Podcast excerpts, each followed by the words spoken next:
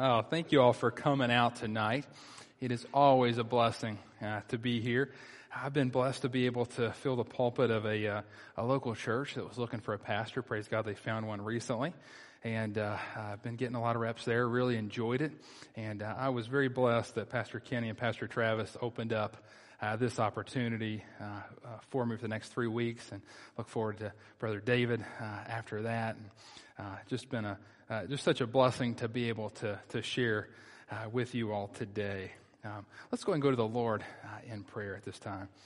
Heavenly Father, I'm just so excited to get into your word, Lord.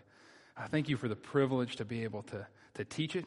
God, I am unworthy to stand up here. I don't know any man who is not unworthy to be able to stand up here, Lord. Your word is inerrant. It is perfect. God, I am not. And so, God, I pray right now that the words that I say are in line with your scriptures. God, I pray that the words that come out of my mouth are not my words, but your words, God. Thank you so much for your inerrant scripture. God, I pray that as we study the scripture, that we're reminded of the penetrance of it. God, the amazing just sharpness of it, that it can sanctify us, God. We love you, we thank you, and we praise you. Amen. Well, I'm excited to share and start on this series, kind of mini-series through Second Peter. We'll cover most of it, but in 3 weeks it was kind of hard to get it all, but we're hitting a lot of the high points. Those of you who know 2 Peter well, chapter 2, the second half of that has a pretty hard section of scripture that kind of goes along with Hebrews. I'll let Brother Kenny or Brother Travis handle that scripture on another occasion. I'm taking some hard ones already, so we'll let them have those as far as that goes. But I am excited to get into it here. And this is on the marks of a true believer. We're going to be hitting 2 Peter chapter 1. And we're going to be hitting the first 15 verses, and there is a lot here. So bear with me, and let's kind of take this step by step here. So let's go ahead and hop into the scripture here. So we're in 2 Peter. We're looking at chapter 1, and we're going to start just with the first two verses here as we get started, okay? So Simeon Peter, also Simon Peter, another way of putting that, a servant and apostle of Jesus Christ, to those who have obtained a faith of equal standing with ours by the righteousness of our God and Savior Jesus Christ.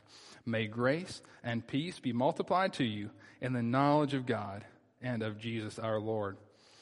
Can anybody guess who wrote this letter? Come on. It's not a hard question. Making sure everybody's awake. So Peter, there we go. We're good. So isn't it nice? He just kind of tells you right at the beginning. So I figure I start off with an easy question, right?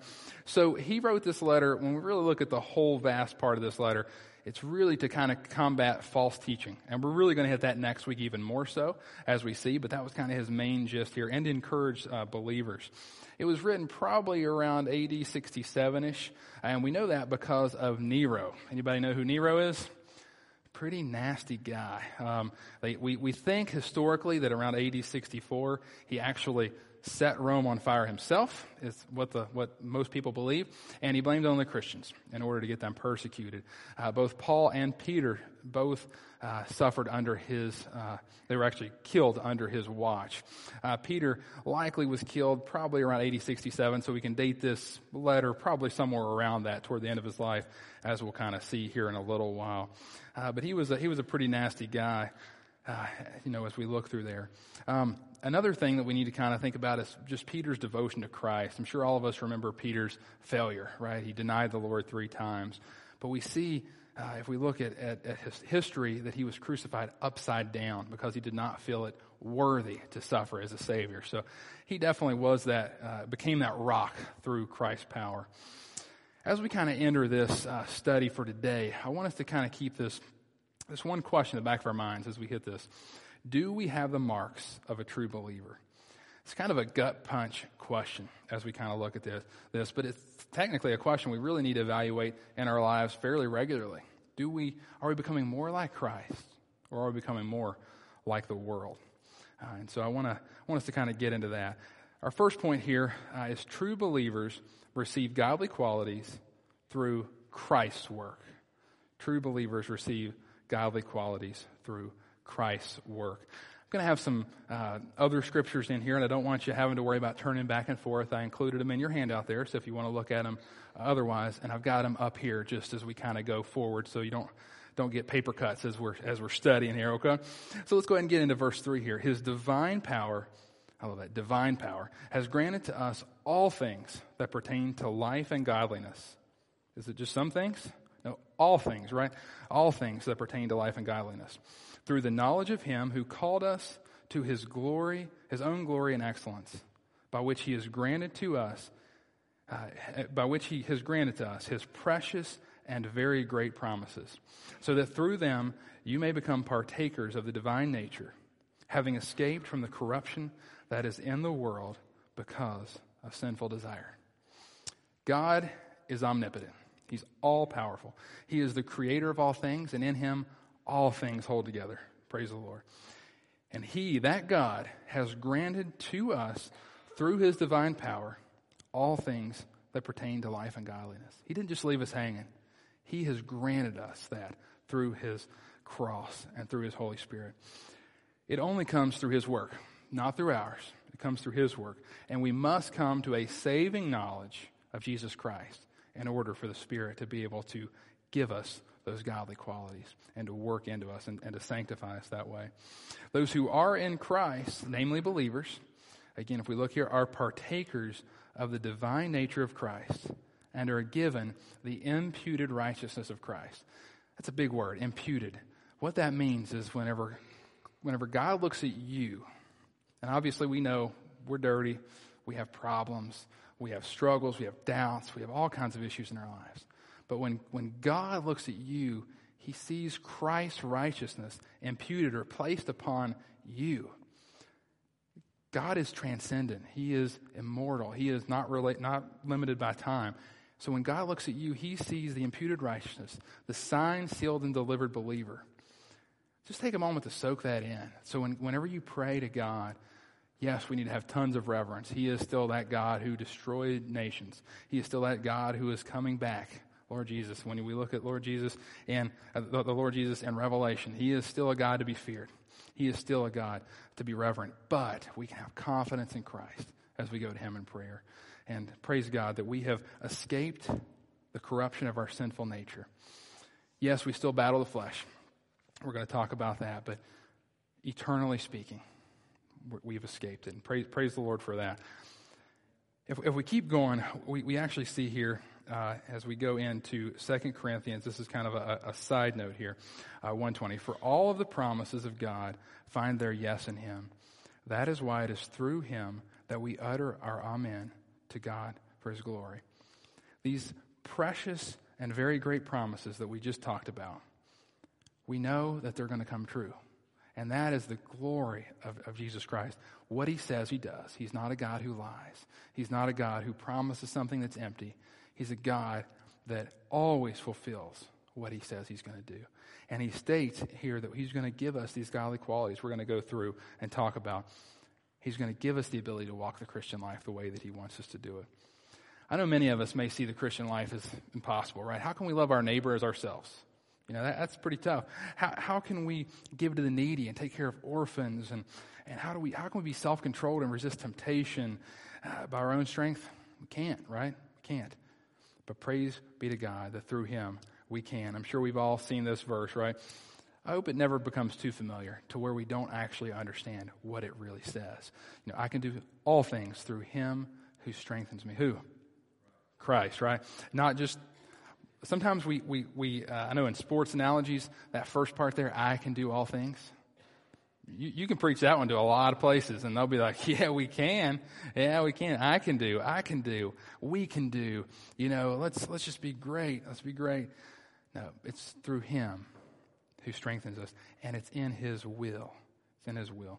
Paul had just actually finished, if we really look before this verse, about contentment, and he said he learned whether he has a little or a lot, how to be content in that. We talked about that on Wednesday night, actually. But we can learn here through Paul's example that even when we feel overwhelmed, even when we feel like we can't continue anymore, that his strength is enough. We're blessed with a wonderful church, and we have a lot of people that serve a lot. And I, I could venture to say maybe I'm not the only one that's ever gotten burnt out or just tired, fatigued at times. And praise be to God, I don't feel that way now, and I feel great, and I've been very edified by the believers that are here, and it is wonderful. But maybe you are. Maybe you're frustrated. Maybe you're exhausted. Maybe you're serving in a ton of different ministries and you're tired. Maybe you're trying to be the best wife you could ever be, the best husband that you could ever be, the best son, the best daughter, the best whatever, employee, and you are just running and running and working and working, and you just never feel like you can measure up. You never feel like you can do it. Well, if you're anything like me, sometimes you realize that the reason you're frustrated, the reason you're exhausted, the reason you're tired is because you've been using your own strength. You've been using the flesh, and some of us are given different gifts that God's given us that even, I don't want to say apart from His Spirit, but sometimes even in our own flesh, we can do some good things. I mean, we can see non-believers sometimes do some good things, but they can't ever last. Your change can never last. Your work can never last. And frankly, it's all for nothing if it's not done through His strength and for His glory. So I pray that when we get to those points where we're just tired, that we fall on our knees and we just ask Him to strengthen us, Him to guide us and direct us and where we're supposed to go, because obviously we're going to fail on our own if we don't have Him. May we never forget that the strength to live this Christian life comes from whose work? Christ's work, not ours, right? All right. The second point I want to talk about here, true believers exhibit godly qualities that supplement their faith. True believers exhibit godly qualities that supplement their faith. Let's get into verse 5 through 7 here. For this very reason, make every effort to supplement your faith with virtue, and virtue with knowledge, and knowledge with self-control, and self-control with steadfastness, and steadfastness with godliness, and godliness with brotherly affection, and brotherly affection with love.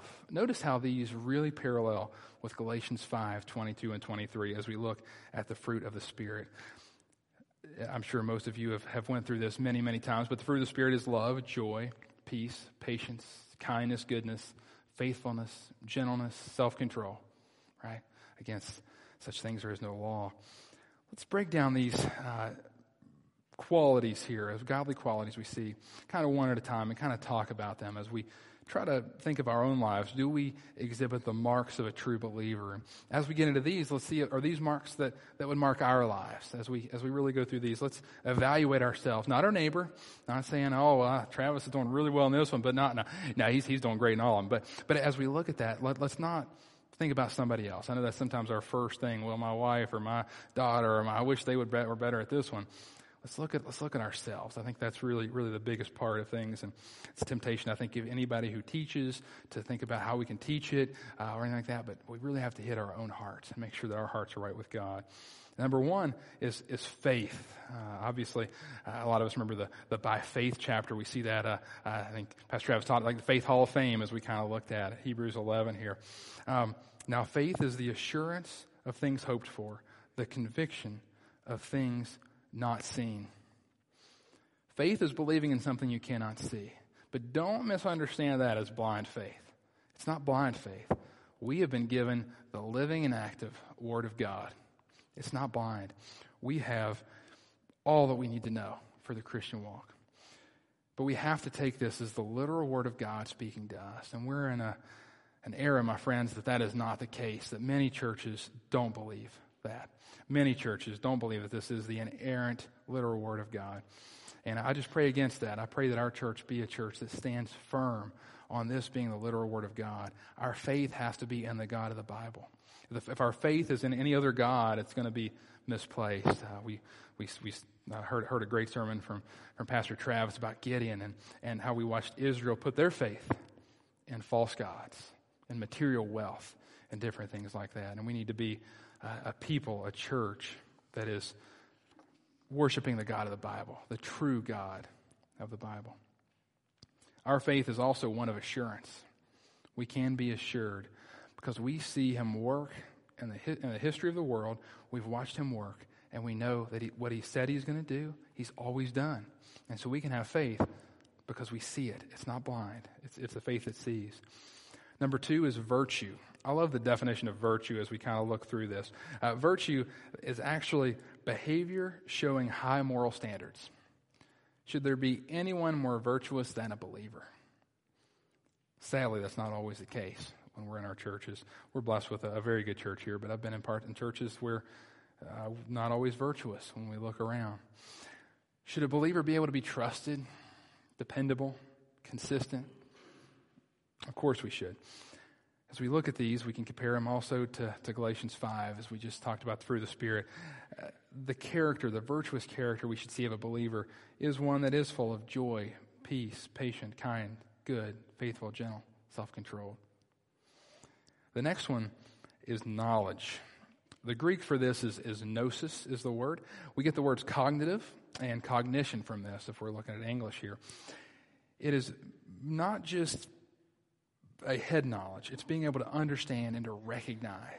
It has a form of discernment, good and evil, right and wrong, truth and lies. We need to be able to recognize and be cognizant of the truth. Probably the hardest one, at least for me, and I think for many of us, self-control. This was always the one I remember in Sunday school class. I didn't really like those lessons as much. It was like, self-control, that one's tough. Let's get to a different one. So we look at self-control. I'd say it's probably the hardest because it encompasses about every aspect of our lives.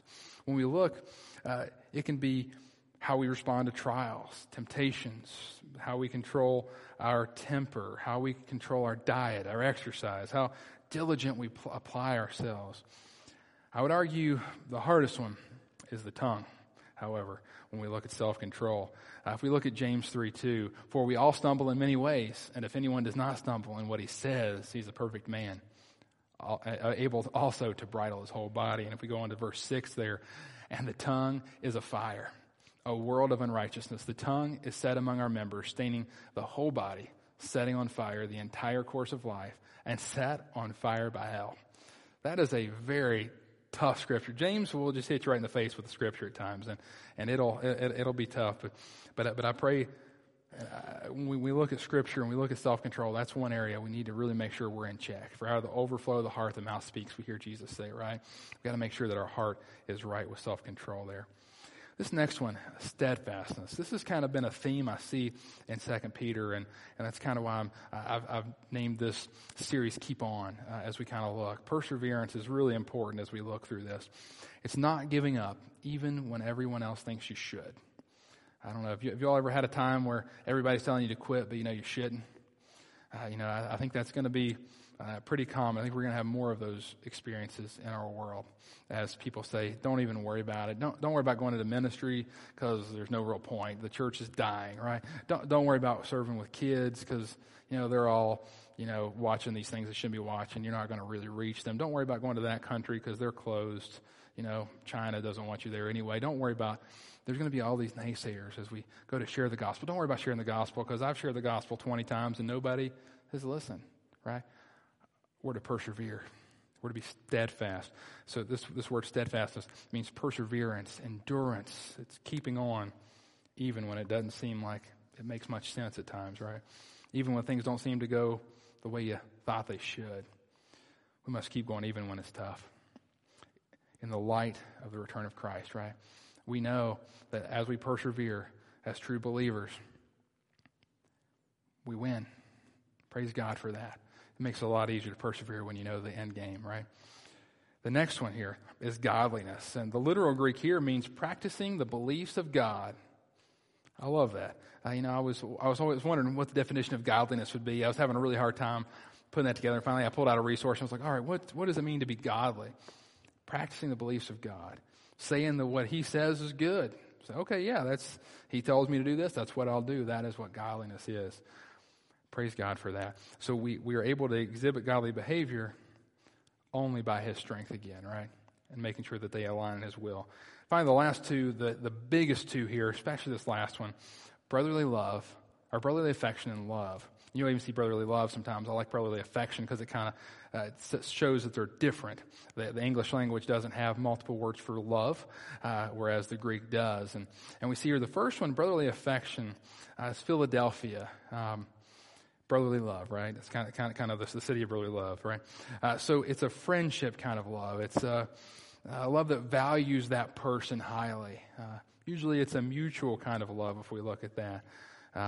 Take that into contrast with agape love, which is the Greek word for this last word, love. It's unconditional. It's not merited, and frankly, oftentimes it's the opposite.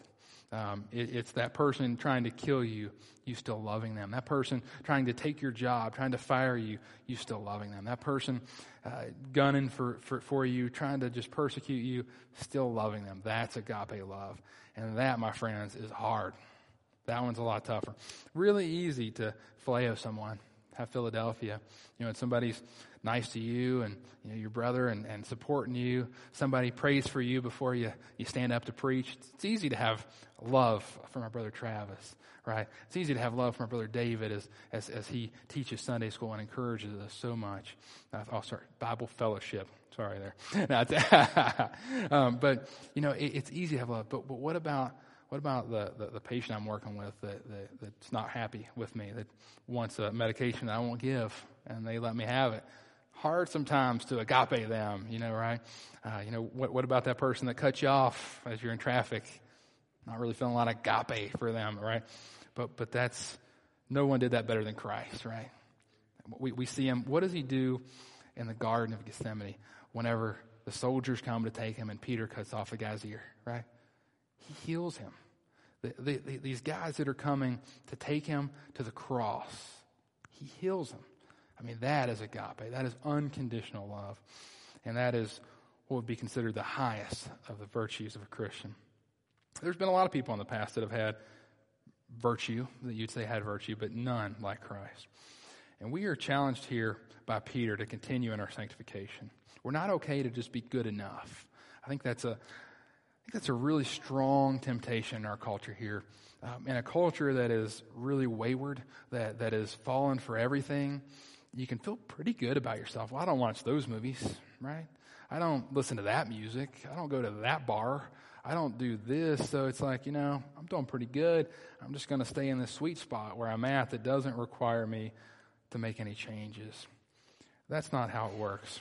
That's not how it works. Our sanctification should continue to progress. These godly qualities, we never have arrived at them, and we definitely have never arrived at agape love. And so we really have to work on that through the Holy Spirit. There was a disease, especially of sailors, and this disease caused a lot of disability among sailors. It led to ulcerations and bleeding their gums. Their teeth would fall out. They get pain in their limbs. They would even spontaneously bleed for no apparent reason. Sailors even became known, oh, you're a sailor because you're missing your teeth and your gums are messed up, right?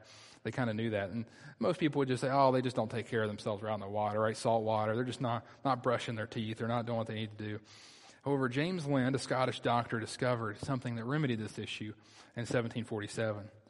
He didn't exactly know what supplement it was, but he said, he saw that sailors that ate citrus fruits when they were out had a lot better dentition, didn't have these problems. And now, today, we know that it's vitamin C. That vitamin C deficiency caused a disease called scurvy. And with that little vitamin, that little supplement that was given, it made a drastic clinical presentation change. In the same way, these godly qualities have a much more impact than we could ever imagine. When missing, they can have grave consequences. Imagine a believer without steadfastness or perseverance, right? Maybe they have the knowledge and the faith, and maybe they even have the love, we'll say brotherly affection at least. But what happens when adversity hits? They fall away. The persecution comes. They're not standing firm, right? What about the one that has them all except for love? Well, we see Paul address that one head on, right? If I speak in the tongues of men and of angels but have not love, I'm a noisy gong or a clanging cymbal. And if I have prophetic powers and understand all mysteries and all knowledge, and if I have all faith as to remove mountains, I don't got that kind of faith. I hope to one day, but I don't have that. But have not love, still, they're nothing, right? If I give away all I have, and even this, even if I deliver my body up to be burned, the ultimate sacrifice, but have not love, I gain nothing. Wow.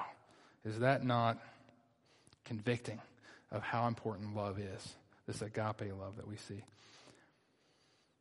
Let's not miss the most important point as we look at these. None of these godly qualities listed here are possible without Christ's love overflowing in your heart. We can't agape love on our own. Frankly, we have a hard time with even brotherly affection, to be honest, and in our culture we can see. But as we talked about before, we can do all things through him who strengthens us, right? Not by our own strength, as we talked about, but by his. True believers exhibit godly qualities that supplement their faith through the power of Christ. And point three here, true believers practice godly qualities with perseverance. True believers practice godly qualities with perseverance. All right, this is going to be a little longer scripture here, so bear with me. For if these qualities are yours and are increasing, they keep you from being ineffective or unfruitful in the knowledge of our Lord Jesus Christ. For whoever lacks these qualities is so nearsighted that he is blind, having forgotten that he was cleansed from his former sins. Therefore, brothers, be all the more diligent to confirm your calling and election. For if you practice these qualities, you will never fall. For in this way, there will be richly provided for you an entrance into the eternal kingdom of our Lord and Savior Jesus Christ. Therefore, I intend always to remind you of these qualities, though you know them and are established in the truth that you have. I think it right, as long as I am in this body, to stir you up by way of reminder, since I know that the putting off of my body will be soon, as our Lord Jesus Christ made clear to me. And I will make every effort, so that after my departure, you may be able at any time to recall these things. These few verses magnify perseverance needed as believers. We can sense the encouragement Peter provides to these believers. He senses that he's at the end of his life. He states here that Jesus Christ has kind of let him know, hey, it's getting close to the end. If you look and I think it's at the end of John, we see that Jesus actually looks at him and says, hey, pretty much says, you're going to die for me. And then actually Peter actually looks at John and says, what about that dude, right? At that point, you can see just the difference in his faith at that point versus now. So Jesus has made it clear, hey, we're moving this way. It's getting close to the end. I've already told you it's not going to be good. You know, they're going to put you through some things, and obviously we know he was crucified upside down. Well, Paul had a similar experience, right? For I am already being poured out as a drink offering, and the time of my departure has come. I have fought the good fight. I have finished the race. I have kept the faith. It seems at the end of our earthly lives, as I look around at people, and as I've taken care of people even in medicine, most of the time people as they enter that end of their life, they want to let people know the truth that they've learned. They want to kind of let them know, hey, I want to encourage you in this. I want to pass on this. I want to make sure that this kind of goes. And Peter and Paul are no different here. We actually see them here too. Peter here wants believers to know that their good works and godly qualities do not save them, but they confirm the calling and election, as we see in verse 10. The Holy Spirit is given to us as a guarantee of our salvation, which I'll pop up here. I won't read the whole thing, but we see in Ephesians 1, the Holy Spirit's given to us as a guarantee. And we know what? God finishes the good work that he has done in us, and we'll bring it to completion, as we see here in Philippians 1:6. True believers persevere, right?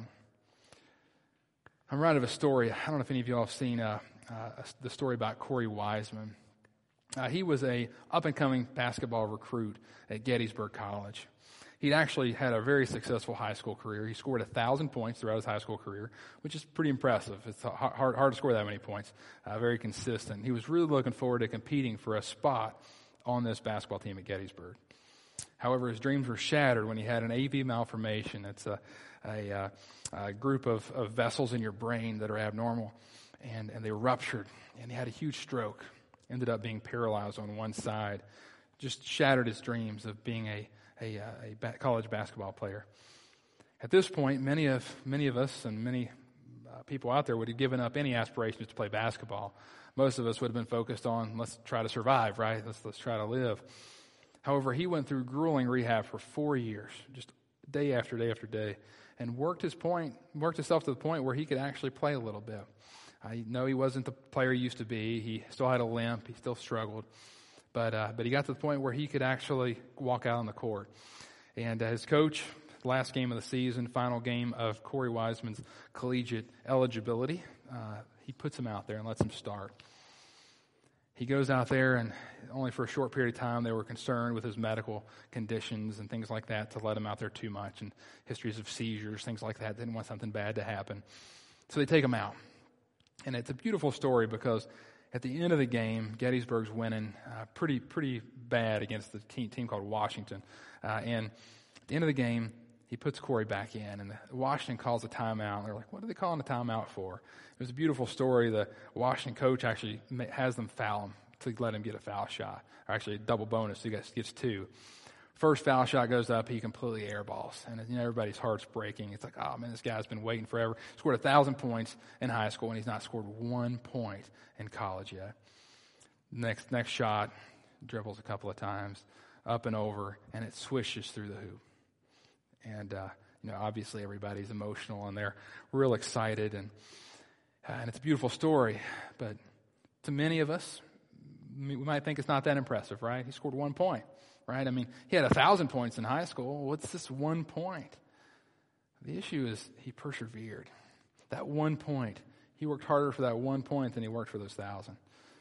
And our view of success, our view of perseverance, our view of what is good is sometimes too worldly.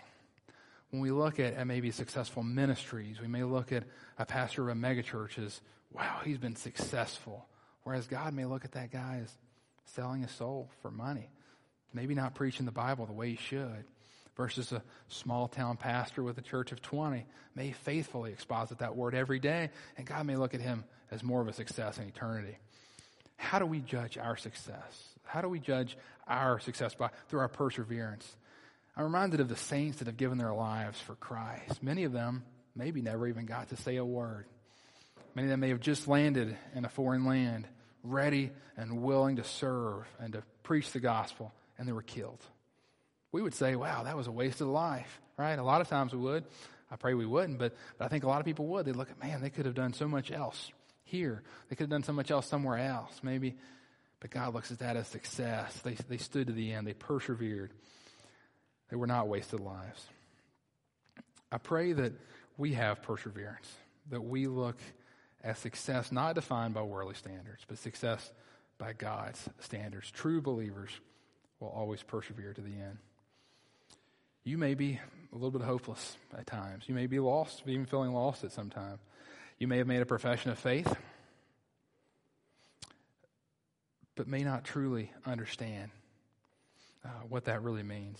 You may have made a profession of faith, and maybe you did. Maybe you're like, hey, you know what? I did, and I've been trying, but I still feel hopeless at times. I still feel hopeless. How come we can sometimes feel that way? How come we can sometimes have these periods where we're doing well and periods where we're doing bad and kind of ups and downs? And I think Pastor Travis did a great job last Sunday night, describing sanctification and justification and the difference between two, right? We talked about justification, and I even quoted those two, where we have the Holy Spirit, we're sealed, and then he's going to complete that good work. We've been pardoned, our sins are forgiven. But then sanctification, right? That's becoming more like Christ. That's becoming more holy, being set apart. Our debt's been paid when we trust in Jesus, but that doesn't mean that we're made perfect on this side of eternity. Obviously, we talked about imputed righteousness of Christ. On that side of eternity, we have been. But on this side of eternity, we still have our heart of flesh that has to be, that we've been given a new heart, but we still have this fleshly desire, as we see Paul say, just that they're going like this still the rest of our lives. We still have that struggle. And what's the difference? I think, we really have to answer that question. And that's sanctification. Sanctification is done through the Holy Spirit in our hearts. But we are a catalyst to that as well. And I think we have to watch how we say that, because it's not a works-based salvation. It's not based on how hard we work and things like that. But God has asked us to do things for him, right? He's given us jobs that he's prepared for us, as we see in Ephesians 2:10, for us to walk in. But we're to walk in those. And if we look at 2 Peter 1:5 here, he states we are to make every effort to supplement, right? We are to make every effort to supplement. And in verse 10, we see that we're to be all the more diligent and to practice these qualities, right? He's asked for us to do something. True saving faith does.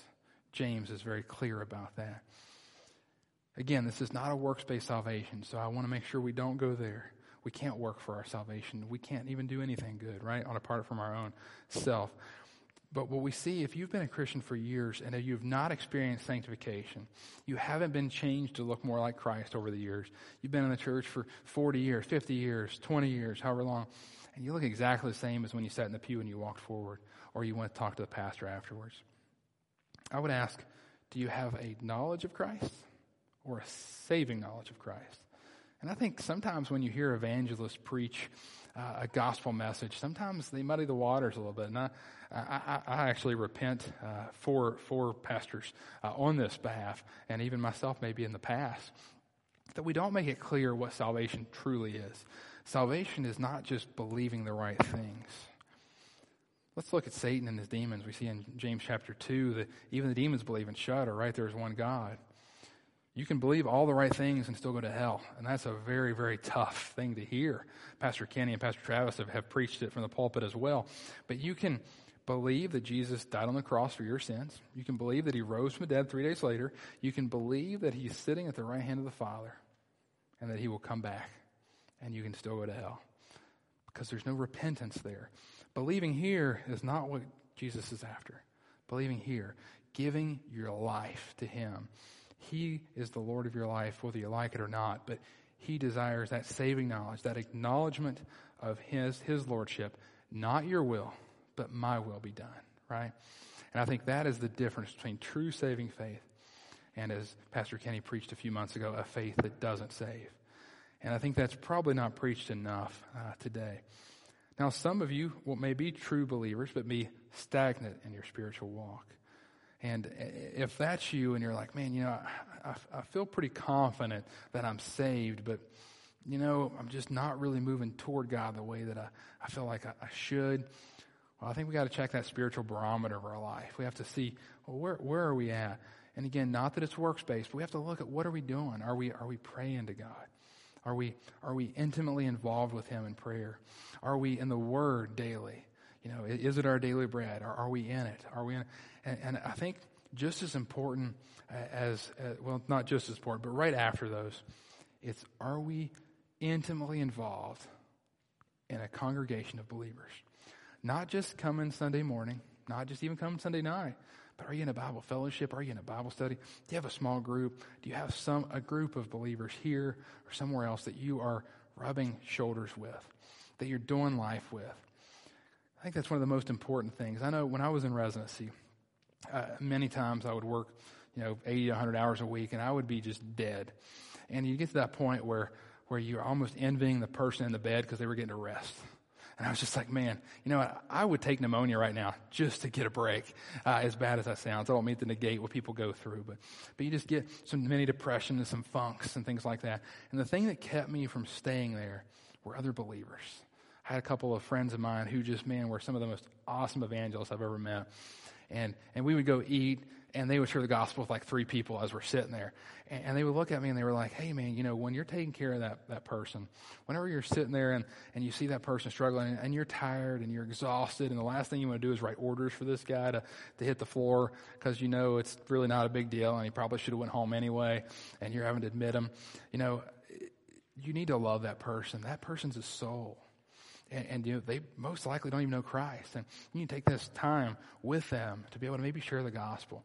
And it was so convicting to me because it's so easy sometimes to get caught in our selfishness, our me, woe is me, I'm so tired, I'm having to do this, and get so lost in what really matters. And so I pray that as we're going through this, that we really put ourselves around believers, strong believers, people that will call us out, people that will look at me and say, hey, Jonathan, that was a prideful statement, in a nice, loving way. I don't think I would say it that way. Man, that was really insensitive, you probably ought to be home more. You're working too much. I had a buddy of mine who's a local pastor and friend of mine, and he was actually my chaplain whenever I was playing high school football, and I hadn't seen this guy for probably a decade. And we play basketball. I go to play basketball at this church, and he was there. And after we play, and we've had a good time, I'm telling him a little bit about what I'm doing. And praise God, at that point, my schedule wasn't too bad. It just sounded worse when I was just telling him than what it was, and God had really worked on me in that area. But he looks me right in the eyes, and he says, "Jonathan, are you working too much? Because you need to be home. You need to be a good father and a good husband." And at that point, I got his number, and we talk a lot. And I was like, "That's a guy I want in my life. The guy that's going to look me in the eyes lovingly and still boldly." Say, "Whoa, this isn't right. Are you good here? Is this something?" And there's been other times where we've been talking and we've been able to really edify and help that sanctification process, the Holy Spirit using us as believers to sanctify us. And I think it can't really be understated, the importance of the community of believers. Well, let's go ahead and begin closing tonight with going into prayer here. I think our first response to a sermon like this is to commit to doing better. Pulling ourselves up by our bootstraps, getting our life in line with Scripture. We want to be virtuous, self-controlled, loving. Maybe we just need to work harder. Maybe we just need to do this. Maybe we just need to do this. Maybe I just need to do this. Although it is admirable that we want to see a change in our lives, we must humble ourselves before Christ. We must admit that we don't have the power to change. Lord, your word says in Jeremiah 17:9 that our heart is desperately wicked. It's sick. We see in Psalm 53 that no one does good, not even one. No one seeks God. We are corrupt. As Peter said in verse 4, there is a corruption from sin that we must escape. Lord God, we cannot escape this without you. If we are not believers here, if there is anyone here that does not know you, God, there is no hope of lasting change without Christ. I say that again, there is no hope for them without Christ. It only comes from you, Lord. And I pray if there's anyone who does not recognize you as the Lord of their lives, that they humbly and graciously accept the free gift of eternal life through what you did on the cross, Lord. That they repent of their sins and turn to you and give you their entire life, Lord. If we are believers, those who are believers here, which I pray are most, if not all, we must not try to make this change happen only through our own work. We must allow your Spirit to work in us and then they walk in the strength that you and you alone can provide. Heavenly Father, I thank you so much for always being a God who is faithful, a God who never breaks his promises. I thank you for providing for us. I thank you for giving us everything that we need in order to live this Christian life, Lord God. You didn't just set us up for failure. You didn't just call us to something that you didn't equip us for. Lord God, you promise that you will, Lord. And Lord God, I pray that you be at this church, that you help us be a church that exhibits these godly qualities, that we are a church that has the marks of a true believer. And most of all, I pray for the greatest of these, which is love, that we be a church that is marked by love, that is agape love, that even when the world curses at us, even when people do things to us out in the world, Lord, that we respond with a gracious and humble love, being willing to share the gospel of Christ even in the midst of a world that hates us. We love you, we thank you, we praise you, and it's in your awesome holy name we pray. Amen.